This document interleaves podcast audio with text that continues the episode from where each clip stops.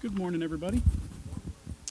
Want to invite our children to Children's Church, if we have any. yeah, I think we do. Um, and uh, let me open us in a word of prayer. Um, just a reminder uh, President Trump asked that we uh, take today as a day of prayer uh, in the face of a pandemic. And so, um, want to respect his, his uh, wise request and, and let's pray for the, the pandemic that we face. Psalm 91 says, he who dwells in the shelter of the Most High will abide in the shadow of the Almighty. I will say to the Lord, My refuge and my fortress, my God in whom I trust.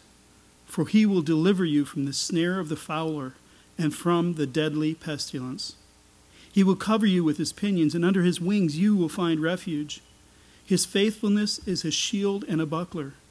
You will not fear the terror of the night nor the arrow that flies by day, nor, his pe- nor the pestilence that stalks in darkness, nor the destruction that wastes at noonday. Lord, that's our prayer. We ask that you would lead us to, to take shelter under your wings, to hide under your pinions, Lord, to, to come to you for deliverance.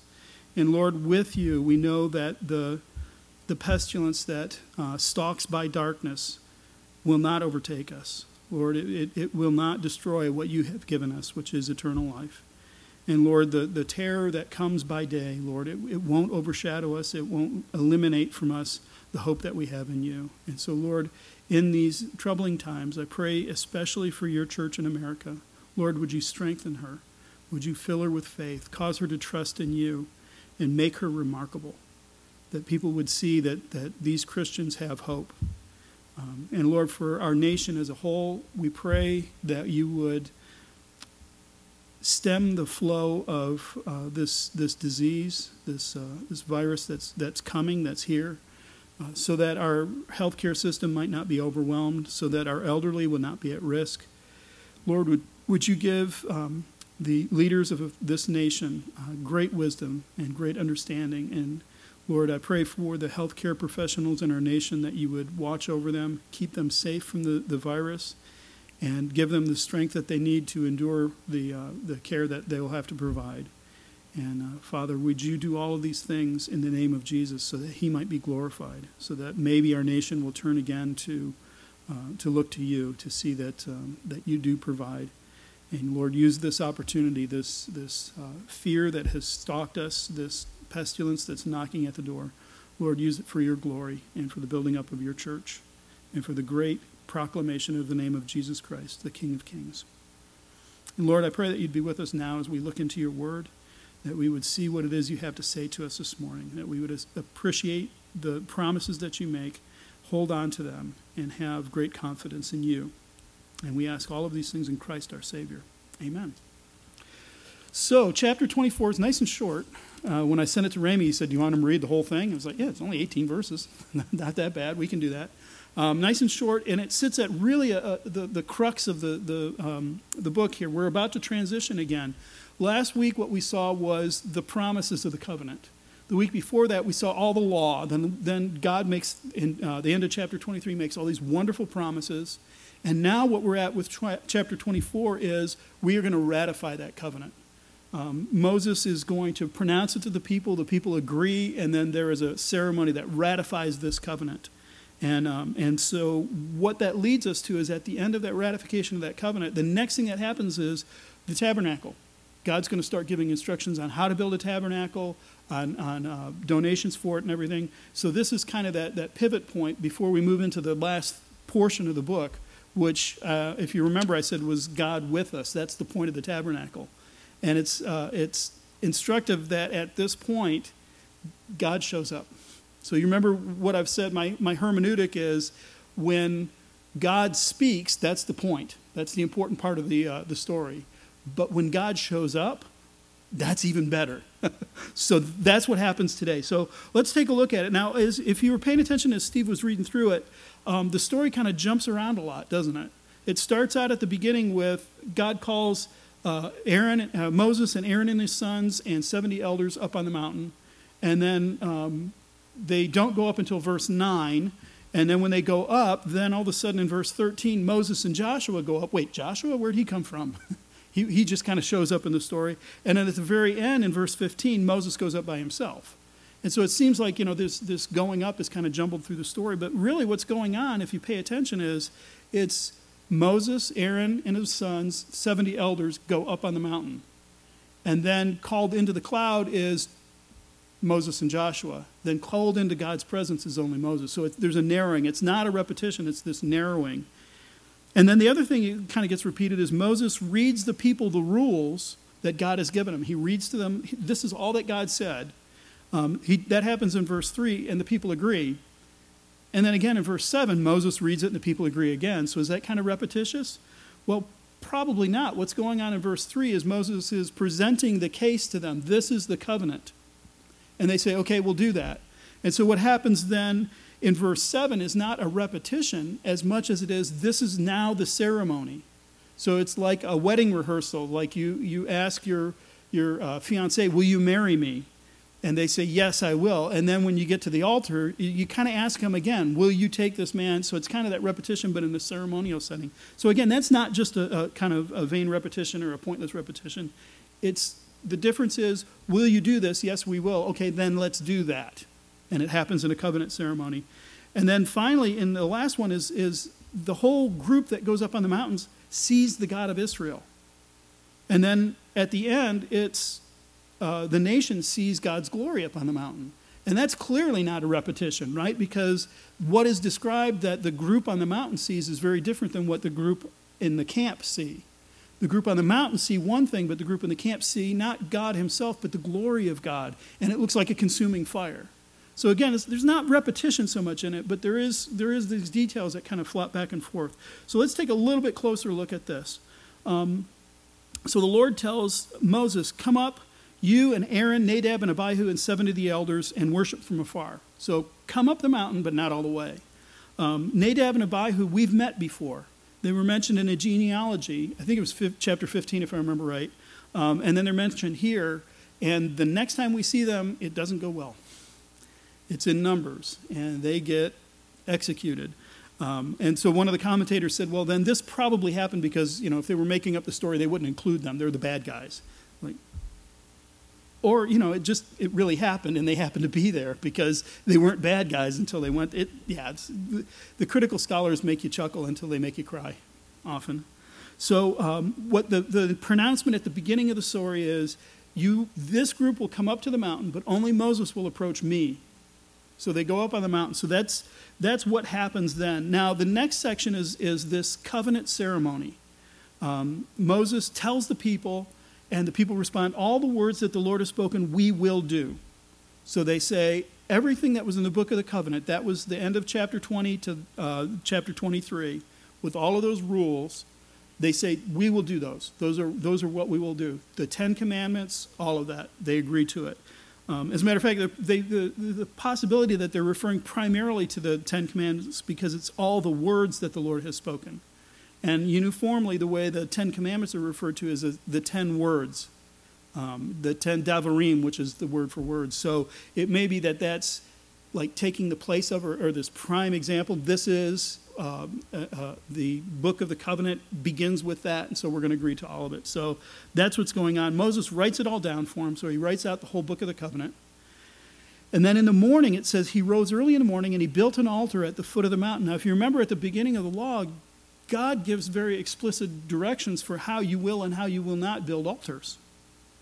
Altars are not to have steel wielded against them and chiseled into beautiful shapes and elaborate forms.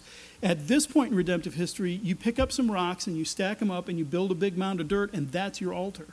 So that's undoubtedly what you see here. So, you know, you kind of might be tempted to think of like the altar from the tabernacle or the, the temple and this big, elaborate, beautiful thing. It's not, it's a pile of rocks big flat slab and they're going to build a fire on it. And then it says that he set up 12 pillars, and that probably represents the 12 tribes of Israel. Um, the, other, the thing to, to, note there is in the law, God says, You will not make covenants with these, um, these gods in that land, you will not worship them, you will tear down their pillars. But in this case, they set up pillars because it's not to their gods. So it's not, you know, there's something horrible about pillars. It's you won't you won't let their pillars of their God stand, but you know, Moses puts these as a tribute to remind Israel this is what we've done. So years later they may come back and find those rocks piled up and go, Yeah, that was the covenant. That's when we did that. So he sets up the the, the um, the uh, 12 pillars according to the 12 tribes of Israel, and he sent young men of the people of Israel who burnt who offered burnt offerings and sacrificed peace offerings, offerings of oxen to the Lord. Now, they don't have priests yet. God has not given that portion of the law where he, he says, These are the priests. So, what they say instead is he, Moses grabs some young men and says, Go offer oxen. So, why young men? Well, because oxen are big and they weigh a lot and they're pretty heavy. And you got to haul them up and get them up off the ground to let the blood out of them before you offer them on, this, on the altar. You got to pick up this big chunk of meat, throw it on the altar. So, yeah, that's a young man's job. Um, that would not be me. I would be supervising probably. So that's why the young men are doing it. They're, they're not priests yet. Uh, the, the priestly office hasn't quite been established, but it's kind of given us that foretaste, looking forward to it. Um, and then it mentions that they offered burnt offerings and sacrificed peace offerings. And, and these are apparently something that the Israelites would have known what that meant because Moses gives no elaboration on this. They offered sacrifices before, uh, with Jethro, and it was the same kind of offerings, and there's just no elaboration on it. Um, what we do know is when they talk about a burnt offering, you would take your, your animal and you would let the blood out of it, and then you would slaughter it, and you'd put all of the meat on the altar and burn it all up. And that would be God's memorial portion. God doesn't actually eat, so it's not like he's going to, you know, that's his food, but that is his portion that is consumed by the fire. It's totally burned up. But the peace offering, what they would do is they would take it, they would slaughter it, and certain portions would go on the altar, and the rest would be roasted or boiled, and you would sit down and feast on that. So the sacrifice wasn't just this bloody, awful thing. Sometimes it was a barbecue, it was a picnic. We're going to sit down and eat. And, and that's probably what happens later when they go into God's presence and they eat and drink, is they're probably eating this peace offering. So that's what they do is they offer that. They gather up the blood, they put it into basins, and it says that Moses threw half of the blood on the altar and the rest he threw, uh, or uh, he threw some on the altar, and then he took the book of the covenant and he read it again to the people. This is actually what you're going to do, and they again say that's what we're going to do. And so Moses took blood and threw it on the people. It doesn't that just sound gross? He with a big pan and goes like that. There's later in the Bible, as uh, we'll read it in a little bit. Hebrews says that he it was with hyssop and and, and some other stuff. So it might have been a sprinkling rather than you know chucking a big bucket of blood on people. Some of the commentators thought it was uh, they threw the blood on the pillars because the pillars are representing the people. Um, it says that it threw it on the people, so I'm going to go with that. That's probably what happened. And so Moses throws it on the people and he says, Behold the blood of the covenant that the Lord has made with you in accordance with all these words. So that brings us back again to what is a covenant? And, and what is, uh, when we talk about biblical covenants between God and his people, a covenant at its basic, most, most root idea is it is an oath bound promise. It is God saying, This is what I am going to do. I am offering my oath. Sometimes it's attended with a ceremony. So you remember when Abraham, God made a covenant with Abraham, he had Abraham cut animals in half and line them up and walk through them. He, God walked through them. Abraham was sound asleep. Um, in this case, there's, there's this slaughtering of these animals and this blood that's splattered. But with David, it was just God came up and said, Yeah, I'm going to do this. There's no blood or any of that stuff. So um, sometimes there, there's one particularly famous uh, covenant theologian who says that covenants are, are blood bound promises. And I'm like, Well, explain to me the Davidic covenant then, because there's no blood there.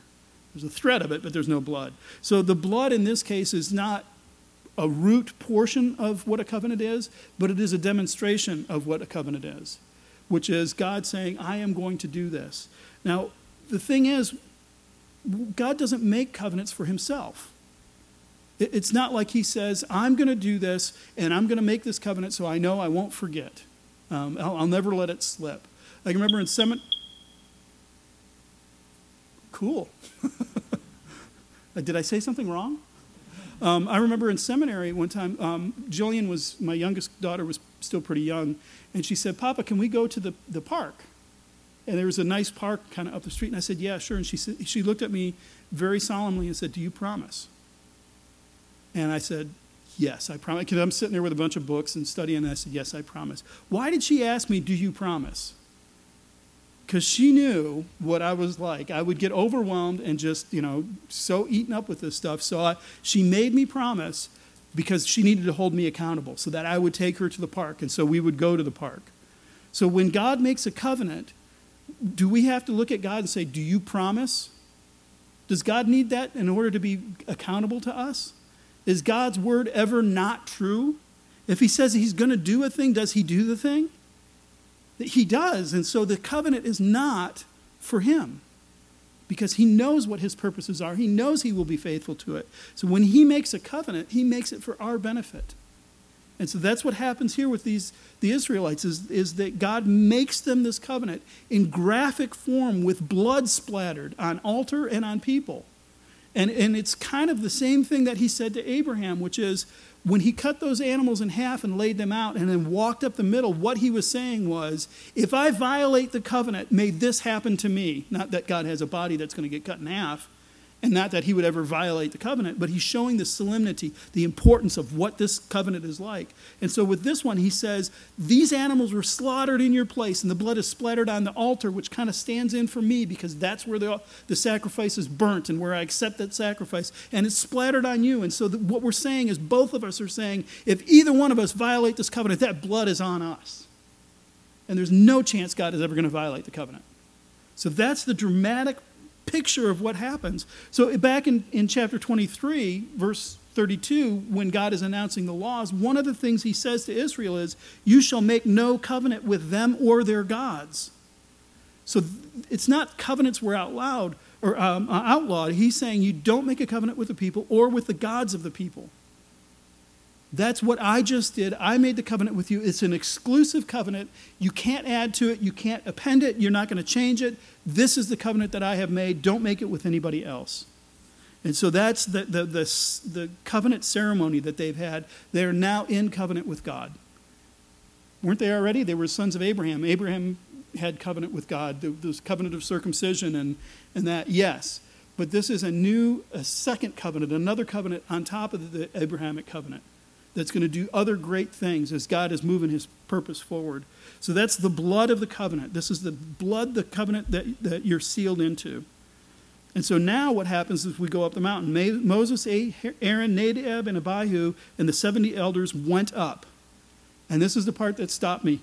And they saw the God of Israel. So they walk up the mountain and they see God. Um, my New Testament brain kicks in at this point, and I'm thinking John chapter 1 no one has ever seen God at any time. The only, God, the only begotten of God, he has revealed him. So, what did they see? well, the, the easy answer would be well, they saw the pre incarnate Christ. Possibly. But Moses kind of solves this for us. Um, as a matter of fact, what will happen later in, in um, Exodus 32 when Moses says, God, show me your glory, and, and we get another epiphany, God says, No one can see me and live. Moses is fully aware of the tension he just introduced when he threw those words out, and they saw the God of Israel. Because in the very next verse, it says, And God did not lay his hand on the chief priests, or the chief men of uh, the people of Israel. So he knows that there's this tension. So, what's the answer? How do we resolve this? We don't like tension, we want answers. That's what we pay you for, preacher boy. Give us answers. Here's the answer. Look at the rest of verse 10 there was under his feet, as it were, a pavement of sapphire stone, like the very heaven for clearness. What did they see of God? They saw what was under his feet. They saw maybe his feet. It's not like they walked up and they beheld God's face in his full glory. What happens is there is this very special epiphany, this very special appearance of God in this. And the best that they get is they see his feet on something that looks like a sapphire. The, the gem that they're referring to is the lapis lazuli, which is a blue stone, a very blue, bright blue stone. And then it says that it was like heaven for clearness. So picture a very blue stone that is like the sky for clearness. And what do you think of? The sky. The sky is blue. So it's, it's almost like what we're seeing here is God saying his, the earth is his footstool. He has put his feet on the earth. And so that's what they see. But even that is an, a, a measure of God's grace that he does not reach his hand out to destroy them because they're that close to the presence, to the very wonderful presence of God. And, and he doesn't destroy them. So it says that he did not lay his hand on the chief men. They beheld God and they ate and they drank. So you go up and you see God, and the first thing you do is break out the red solo cups. That's not anything that flippant, that lighthearted. What this is, is this is a continuation of what we just saw. This is the covenant meal. This is, this is the, the people coming before the great king who has, who has triumphed, and they're sitting in his presence. And so think of like um, the Knights of the Round Table and, and King Arthur. Do you think the knights came in and just kind of kicked back and you know had a good old time? They were sitting in the presence of the king there was a, a, measure of respect, there was a degree of respect. And so when they come into God's presence and they eat and they drink, this is a meal that is saying we have fellowship with God. We are now in covenant with Him, and so now we have fellowship with Him, and we can sit and we can eat and drink together. So that is what they beheld when they see God. Um, so then, as they, they have this encounter, the next thing that happens is the Lord said to Moses, Come up to me on the mountain and wait there. I will give you tablets of stone with the law and commandment which I have written for your instruction. So, what is happening here is God is calling Moses up the mountain and he's going to give him the tablets of stone, which traditionally are understood to be the Ten Commandments. And, and what is amazing is God wrote them himself. So, when you think of the Bible and how the Bible is inspired, it's not like God wrote out the entire Bible and, and these, these tablets fell from heaven and here's your entire Bible. This is the one place, except for one other spot, where I think God did the actual writing. So God writes the Ten Commandments out. The other place is in Daniel when he, his finger appears and writes on a wall. And that's bad news. So, as you know the story, these aren't going to survive. Moses is going to drop them and, and they break. But we'll get to their, their replacement in a bit. So God is going to call him up and he's going to carve out on stone these commandments and hand them to Moses. And so Moses rose with his assistant Joshua. Remember Joshua? Last time we saw him was when they were fighting um, that battle. Um, I can't remember the name of the people they were fighting. Joshua was the one leading the troops out on the field, and Moses was holding his hands up. That was the last time we saw Joshua. He just drops him in. I think he does this because as he's writing this, of course the people know who Joshua is. He doesn't have to go into a lengthy background on him. This is Joshua, him, pointing right at him. This kind of makes it feel a little earthy, a little like, you know, this is this is something that somebody would write in space and time and not have, you know, been invented hundreds of years later or something. Um, it just feels like, you know, a New Testament epistle where Timothy's just said, Yeah, this is Timothy. You know Timothy. You've met him. A similar kind of thing going on here. So he goes up, and God is going to give him the tablets. He says, Wait here. So they go up the next step of the mountain, and this time Moses is called into the, the, uh, the very presence of God. Moses went up on the mountain, and the cloud covered the mountain. So Joshua is still hanging back, but Moses goes into God's very presence. So he, you see that the crowd that gets closer to God gets narrower, doesn't it? There's only one person who can go up there. There's only one person who can make it. It sounds kind of like Psalm 24 Who will ascend the hill of the Lord and who will stand in his holy place? He who has clean hands and a pure heart, who does not lift up his soul to what is false and does not swear deceitfully. He will receive blessing from the Lord and righteousness from the God of his salvation. Such is the generation of those who seek him, who seek the face of the God of Jacob, Selah. So that's, that's the picture of who will ascend the mountain? The one who has got clean hands and does not lift his heart up to what is false. So Moses was perfect, right? No sin. He was a great guy. How did we get introduced to him?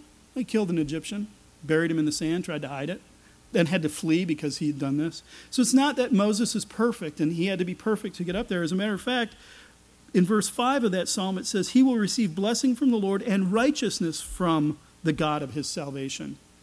He, Moses received righteousness from the God of his salvation, not that he was inherently perfect in every single way. So he goes up into the mountain, and, and this is the last we'll see of him for a bit. He's, he's going to be kind of busy. Then the last portion is he, Moses backs off and he says, This is what they saw in the camp. So remember, these people are still at the camp at the base of the mountain where they were when God pronounced the, the Ten Commandments. They haven't moved. Uh, the only movement they had was to move farther away from the mountain because they were terrified of God speaking. But they're still within range of the mountain. They can still see it. And it says, The glory of the Lord was like a devouring fire on the top of the mountain in the sight of the people of Israel the last time there was a devouring fire on the top of this mountain, it consumed a bush. That was when God met Moses there. But now, the same mountain, this fire consumes the entire top of the mountain. It is a consuming fire. This is they don't get to see God, they get to see his glory. And remember what we said glory was. Glory is God's holiness on display in the world.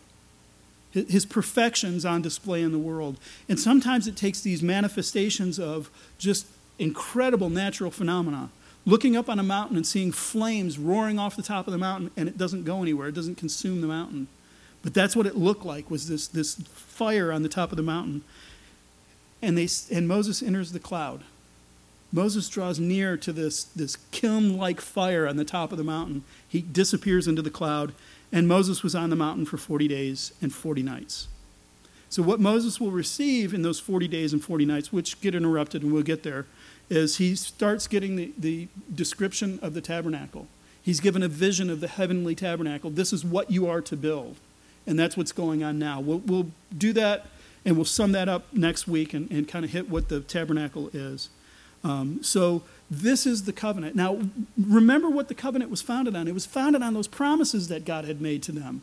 And they were tremendous promises. He promised them wonderful things. In uh, last chapter, in, in uh, verse, chapter 23, verse 25, he says, You shall serve the Lord your God, and he will bless your bread and your water, and I will take sickness away from you. None shall miscarry or be barren in your land. I will fulfill the number of your days. There was that beautiful promise of if you're faithful to the covenant, this is what life could be like for you. And so that was the, the covenant that they have made. That is what they agreed to. That's what they promised they would do. Um, and what we said last week when we looked at that is we said, how is that better in the new covenant? And when it comes to this covenant, this enacting, enacting of the covenant here, um, we get a direct quote of that in the New Testament. It, it, it's repeated for us. This is from Hebrews chapter 9. I'm going to skip a couple of verses just to sum it up a bit the author to Hebrews says, Therefore, he, that is Jesus, is the mediator of a new covenant, so that those who are called may receive the promised eternal inheritance, since a death occurred that redeems them from the transgressions committed under the first covenant. So the first covenant couldn't deliver the promises, not because there was anything wrong with the covenant, but because there was something wrong with the people. They were sinful. And the covenant was, do this, and you will have fulfilled my covenant. And they couldn't do it. So what this what the uh, author of Hebrews is telling us is wait a minute, there's a new covenant. And listen to what it does. There is he Jesus is the mediator of a new covenant so that those who are called may receive the promised eternal inheritance since a death has occurred that redeems them from the transgressions committed under the first covenant. And that's not talking about the very first covenant in the Bible, that's referring specifically to the Mosaic covenant. So we have a better mediator for a new, a new covenant. For when every commandment of the law had been delivered by Moses to all the people, he took the blood of calves and goats with water, scarlet wool, and hyssop, and sprinkled both the book itself and the people, saying, This is the blood of the covenant that God commanded for you. Wait a minute. Anybody see any scarlet wool or, or hyssop or goats? what's going on? Did the author just misread Exodus and import a bunch of stuff? Well, I, here's let me try to defend the author a little bit. I don't think what he's doing is exegeting um, the passage that we're looking at. He's ex, he's not exegeting uh, Exodus 24 at this point. What if if you read that in context? What he's doing is he's looking at the entirety of the law. He's trying to sum up all of the law together. And so when he says he quotes Moses as saying, This is the blood of the covenant that God commanded for you. He, he's quoting Exodus 24 because that's the initiation of it. But this stuff about um, uh, water and scarlet wool and hyssop, that does come up later in the law. That's, that's mentioned a few times, and it's for the cleansing of the people. If you had certain uncleanliness, you would go to a priest and he would check you and go, okay, you're over it. And then what they would do is they would take a bowl with a dove and they would cut they would kill the dove and pour the blood into the bowl. Then they would take another dove and roll it in the blood and release it. And then they would take scarlet wool and hyssop and they would sprinkle you over running water. And so what he's doing is he's trying to sum up all of this law and bring it together. And so he's saying this is how you were cleansed. And this is how you were sealed is through this blood. I don't think he's confusing it. I think he's, he's just drawing it all together. And so we got to give him a little bit of uh, space there. So the blood of calves and goats, well, we were told it was specifically oxen, which aren't calves, they're oxen, they're big. Um, but calves and goats are used throughout the law. So that's what I mean. He's, he's, he's kind of drawn it all together for us. And then the point of this why, why does he bring up this other stuff about blood and hyssop and, and that kind of thing? He goes on Indeed, under the law, almost everything is purified with blood. And without the shedding of blood, there is no forgiveness for sin. So, this new covenant that we're under, this, this new covenant that gives us uh, redemption for the transgressions previously committed, was not sealed without blood, just like the first one wasn't sealed without blood. So, this new covenant that we're in picks up on what the old covenant had promised in shadow and form, but brings it forward to us in a blood that's even better, that, that does something even more. So, later on, what the, uh, the author will go on to say in, uh, a little later in that chapter is nor was it to offer himself repeatedly. Speaking of Jesus, he, he didn't appear to offer himself repeatedly, but as it is, he appeared once for all at the end of the ages to put away sin by the sacrifice of himself. Just as it is appointed for man to die once, and after that comes judgment, so Christ, having offered having been offered once to bear the sins of many, will appear a second time, not to deal with sin, but to save those who are eagerly awaiting him. So, so that old covenant had this, this form and this promise, looking forward to something.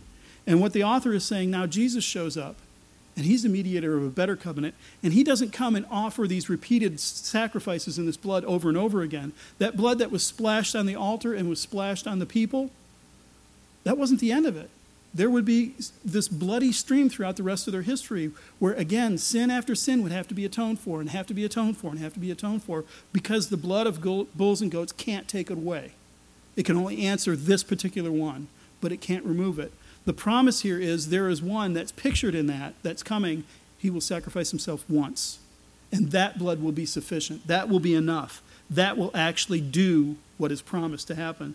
So later in, in Hebrews chapter 12, he says, But you have come to Mount Zion, to the city of the living God, to the heavenly Jerusalem, and to innumerable angels in festal gathering, and to the assembly of the firstborn who are enrolled in heaven, and to God, the judge of all, and to the spirits of righteous made perfect, and to Jesus, the mediator of a new covenant, and to the sprinkled blood that speaks better than the blood of Abel.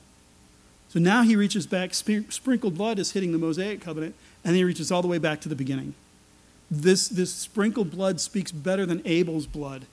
Righteous Abel, who God accepted the sacrifice from, who, who cries out from the grave for justice because his wicked brother slayed him. It, it's even a better one than that, because as righteous as Abel was, he wasn't perfect.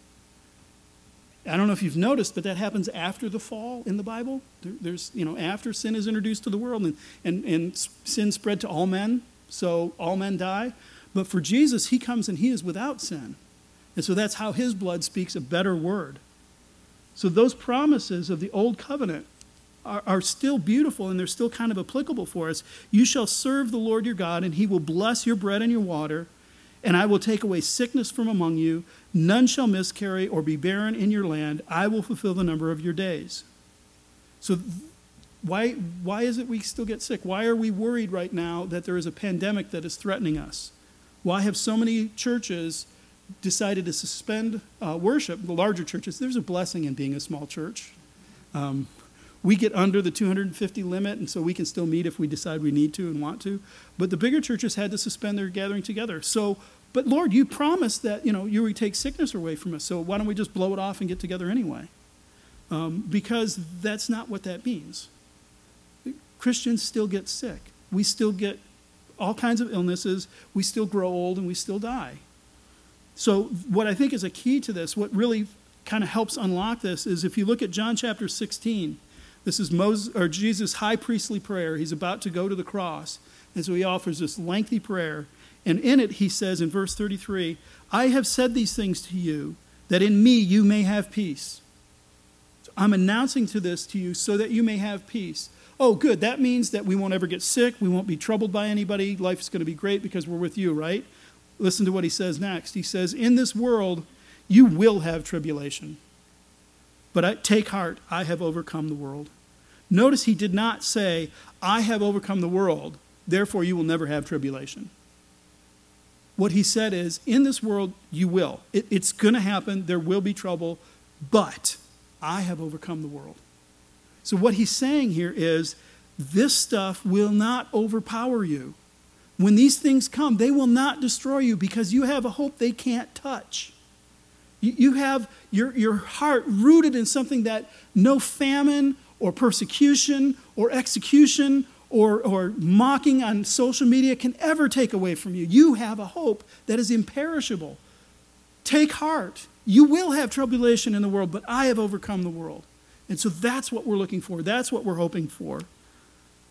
So, because we have this kind of hope, especially uh, the, the name of the sermon is Covenant in, in a Pandemic you got to preach to the times we're in, right? So, how is it that this covenant can help us through this pandemic? How can it, how can it help us serve and be Christians in this world that is just buying up all the toilet paper they can find?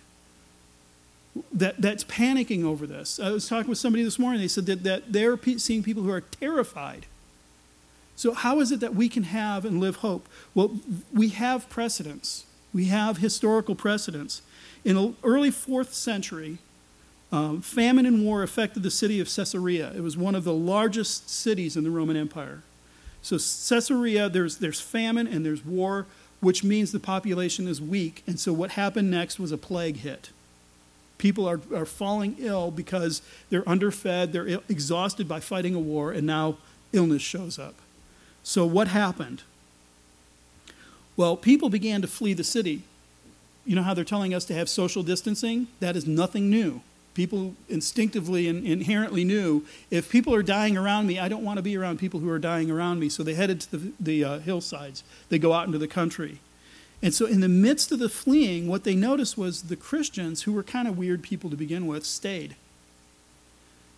And Eusebius, who was the bishop of the city, and he was also a historian. He wrote the, the um, ecclesiastical history, so church history um, from the fourth century. Um, this is what he recorded uh, about the plague.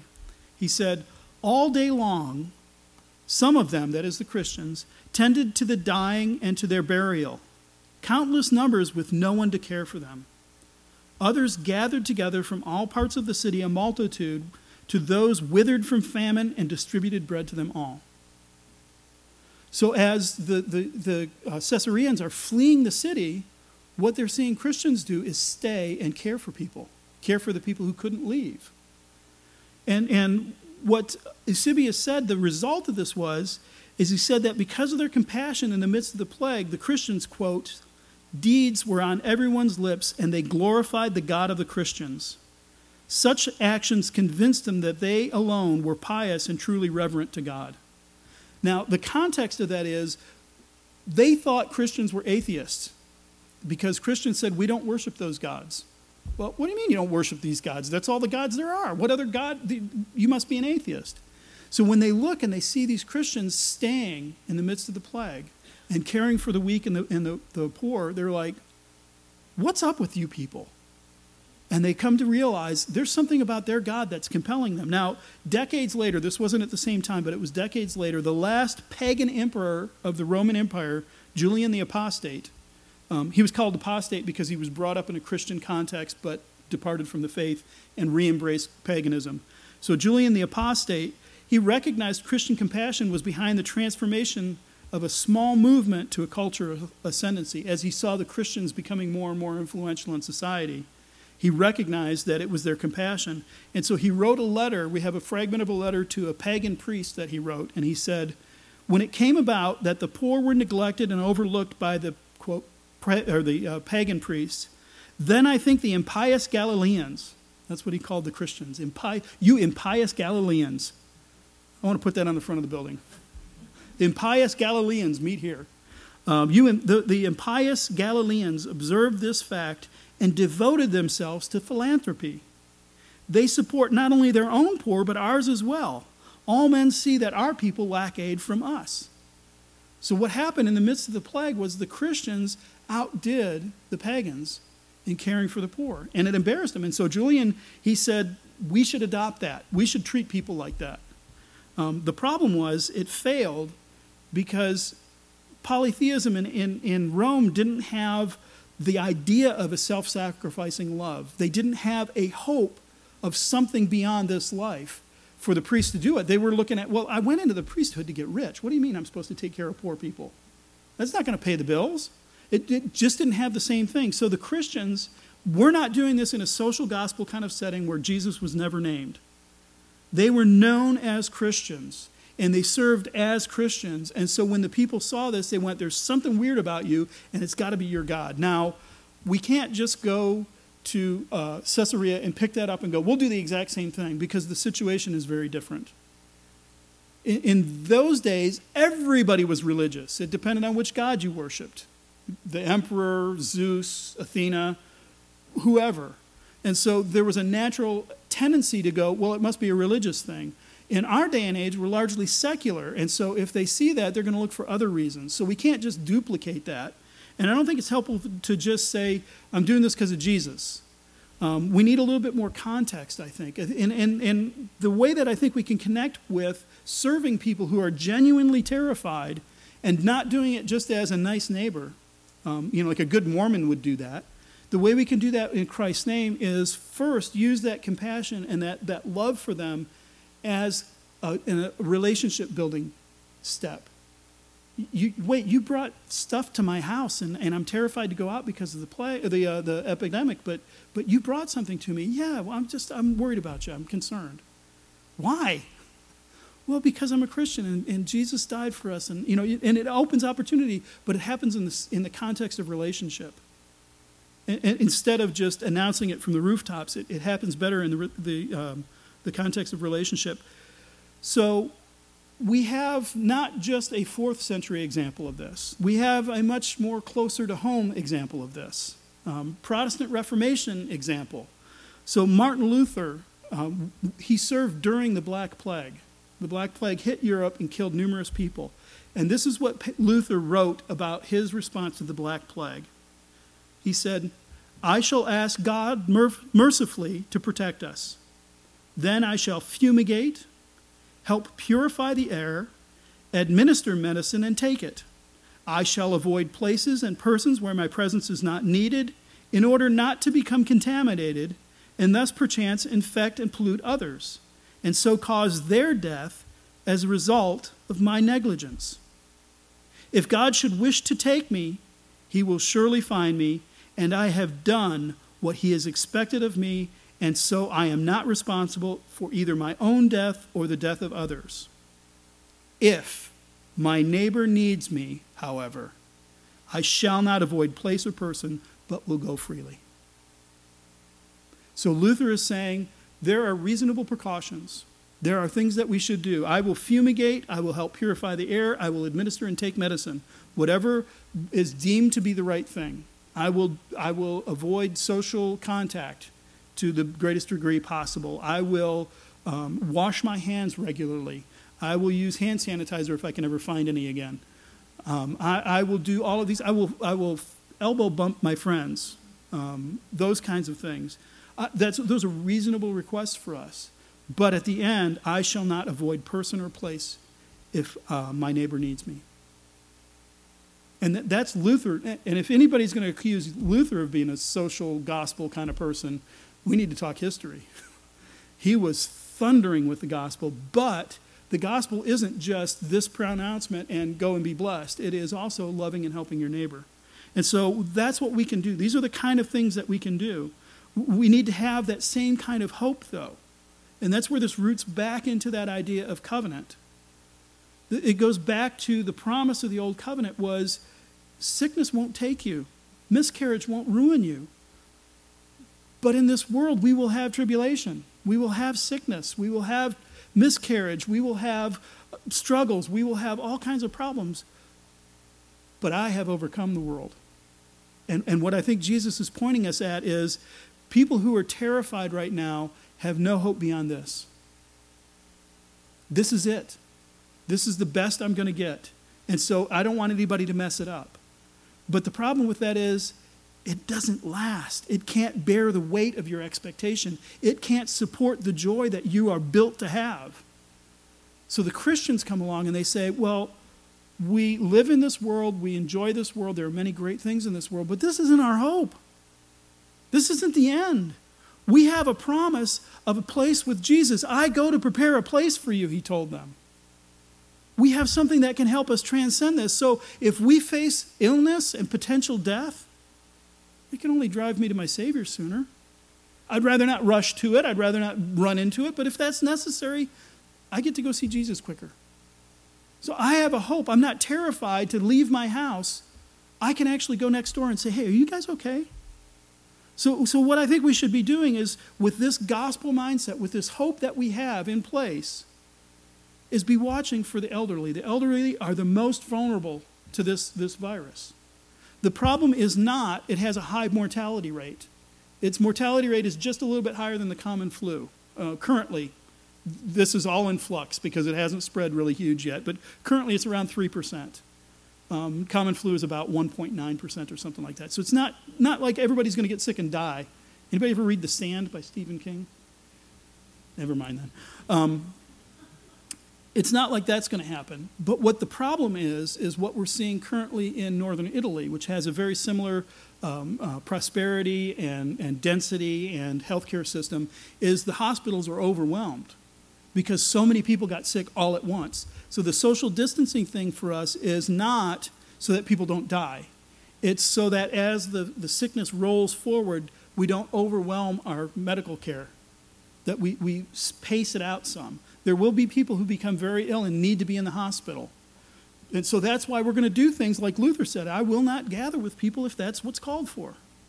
But at the same time, I'm not going to avoid it if, if somebody needs help. So if the elderly who are most vulnerable to this, um, if I see them in my neighborhood or in my church, I don't know if you've noticed we've got a few gray hairs. Um, you can look around and say, uh, Do you guys need anything? Can I help you? Um, what can I do for you? Not being afraid to go to the grocery store and stand in line with a bunch of people who shouldn't be standing in line because we're not supposed to be doing that. But you can, you can take those kind of risks because we have the hope of something even greater. There's, there's something more to it. So let's avoid social contact. Let's, let's do that, that social distancing and try to slow the spread. Let's honor that. But at the same time, let's not neglect our neighbor in doing that. And, and in doing that, that's how we show our hope in the covenant. That's how we say that the blood of this covenant is better than not being sick. The, the blood of this covenant is better than, um, than a plague. It, it can't stop this, it can't take that from us because Jesus' blood is what purchased us. In Acts 20, Paul says, Pay careful attention to yourselves and to the flock in which the Holy Spirit has made you overseers to care for the church of God, which he purchased with his own blood. So, church, you are blood bought. You have been purchased not with the blood of goats and bulls and sheep and, and, and something perishable. You have been bought with the blood of God. Jesus Christ incarnate has bought you you have a hope that transcends pandemic. So, so reach out to your neighbor, love your neighbor, obey the law, obey the commandment, love your neighbor as yourself, care for them, watch for them, take care of each other. And in doing that, we have historical precedents that people will notice, that we will have an opportunity to offer the reason for the hope that we have. Because we're weird. What do you mean? This, this isn't it. There's more. You think there's more to life? And, and um, just real quick closing. Uh, President Trump said, let's have a day of prayer. And you would think that would be, oh, that's a nice thing. And instead, people on social media who hate Trump and hate prayer say, go after him like, oh, great, so you, you know, that's all we're going to do. It's like, no, that's not all we're going to do, but that's at least what we can do, right? So be praying for your friends and neighbors. Let them know that you're praying for them. And not just I'm sending wishful thoughts into the universe or speaking nice things into the universe. I'm praying, to, I'm praying for you in the name of Jesus Christ because I know God will hear that. So, so let's be engaged in the midst of a pandemic with the hope of the covenant. That, that's, that's, I think, where we can apply this message today. So, with that, let's close in prayer. Lord, we ask earnestly that you would spare us of this plague. Lord, we think of the Passover. We are under the blood. We are inside our homes. We are resting in Christ. And so, as the destroyer sweeps through, Lord, we pray that you would spare us, that it would skip over all of our homes, that nobody in our congregation would even get symptoms of this illness. But Lord, we know that that is very unlikely given the nature of how this progresses. And so, in the midst of the hope that you will spare us, Lord, would you remind us of the hope that we have in Jesus Christ, that even this illness can't take away from us. And Lord, through that hope, because of that hope, because of the beauty of the promise that you've made to us, would, be, would you use us in the world? Would we be useful to our neighbors and to our friends? And help us to share the love of Christ in tangible as well as verbal ways. And we ask these things in his name for his church and for his glory in the world. Amen.